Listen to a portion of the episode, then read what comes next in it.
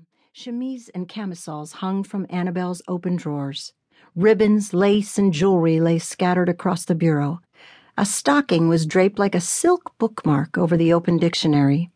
If the matron saw this, she would undoubtedly launch into her favorite lecture the importance of housekeeping, setting an example for the students, doing one's best in this grand experiment in female education.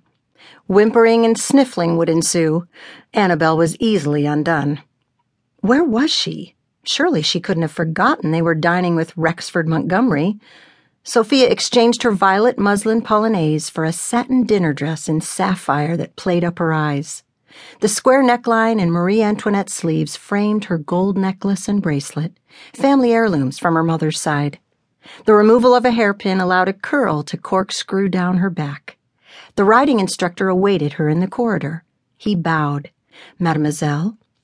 The Baron fancied them two of a kind, even though her father's title had been awarded, not inherited. Good evening, Baron. It is a beautiful evening for a ride, is it not? I could saddle Shotzi for you. Regrettably, I am otherwise occupied. You are too kind. And too persistent. Could he not see she was dressed for an entirely different activity than riding? Please excuse me. That Montgomery gent again? Such questions did not merit a response. He and the entire college would know soon enough. Sophia hurried to the south wing, to the apartment of Professor Montgomery, and knocked. Her intended would answer the door with an armful of roses, then drop to one knee. No, he could not take her hand if his were full of flowers. The roses would be in a vase on the table. He would speak poetically, and she would say yes. But first he had to open the door. Sophia listened for footsteps on the carpet. Silence. She rapped with a trifle more authority, but no one answered. Perhaps he had been detained and left a message. She would inquire at the clerk's office on the first floor. She headed for the main stairs where she found her way blocked by a milling crowd of students and faculty. Sophia leaned over the balcony rail. Below, in the entrance vestibule, Congressman Montgomery addressed an assembly of faculty and students.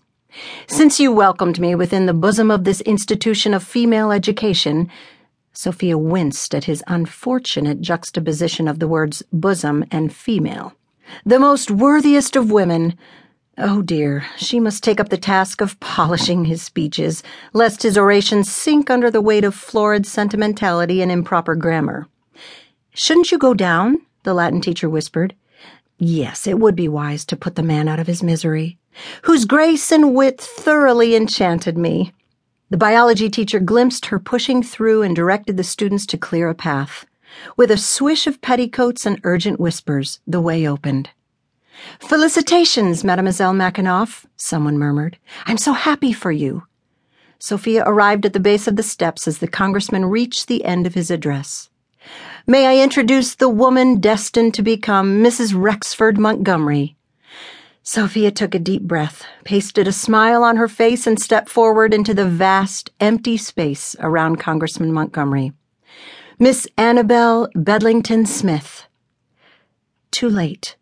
At that exact moment, his fiancée stepped from the reception room into his waiting arms. Gasps, murmurs, and giggles echoed around the hall.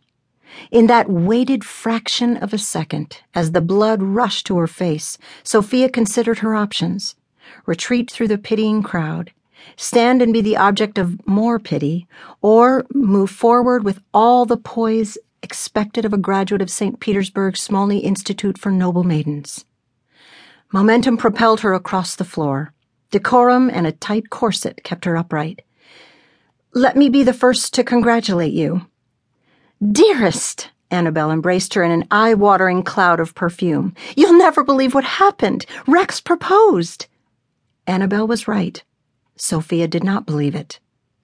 Annabel Bedlington Smith did not meet a single one of Rexford Montgomery's requirements for a wife. She had no interest in government, spoke no foreign languages, hated travel. She never read the Bible, rarely attended church, and in fact dabbled in phrenology. And she was far too careless to run a house the size of Montgomery Hill. Montgomery Hill. Sophia's breath caught. No carriage rides ending in the porte cochere. No arranging flowers on the sideboard. No receiving the movers and shakers of this world. Sophia pressed her fist to her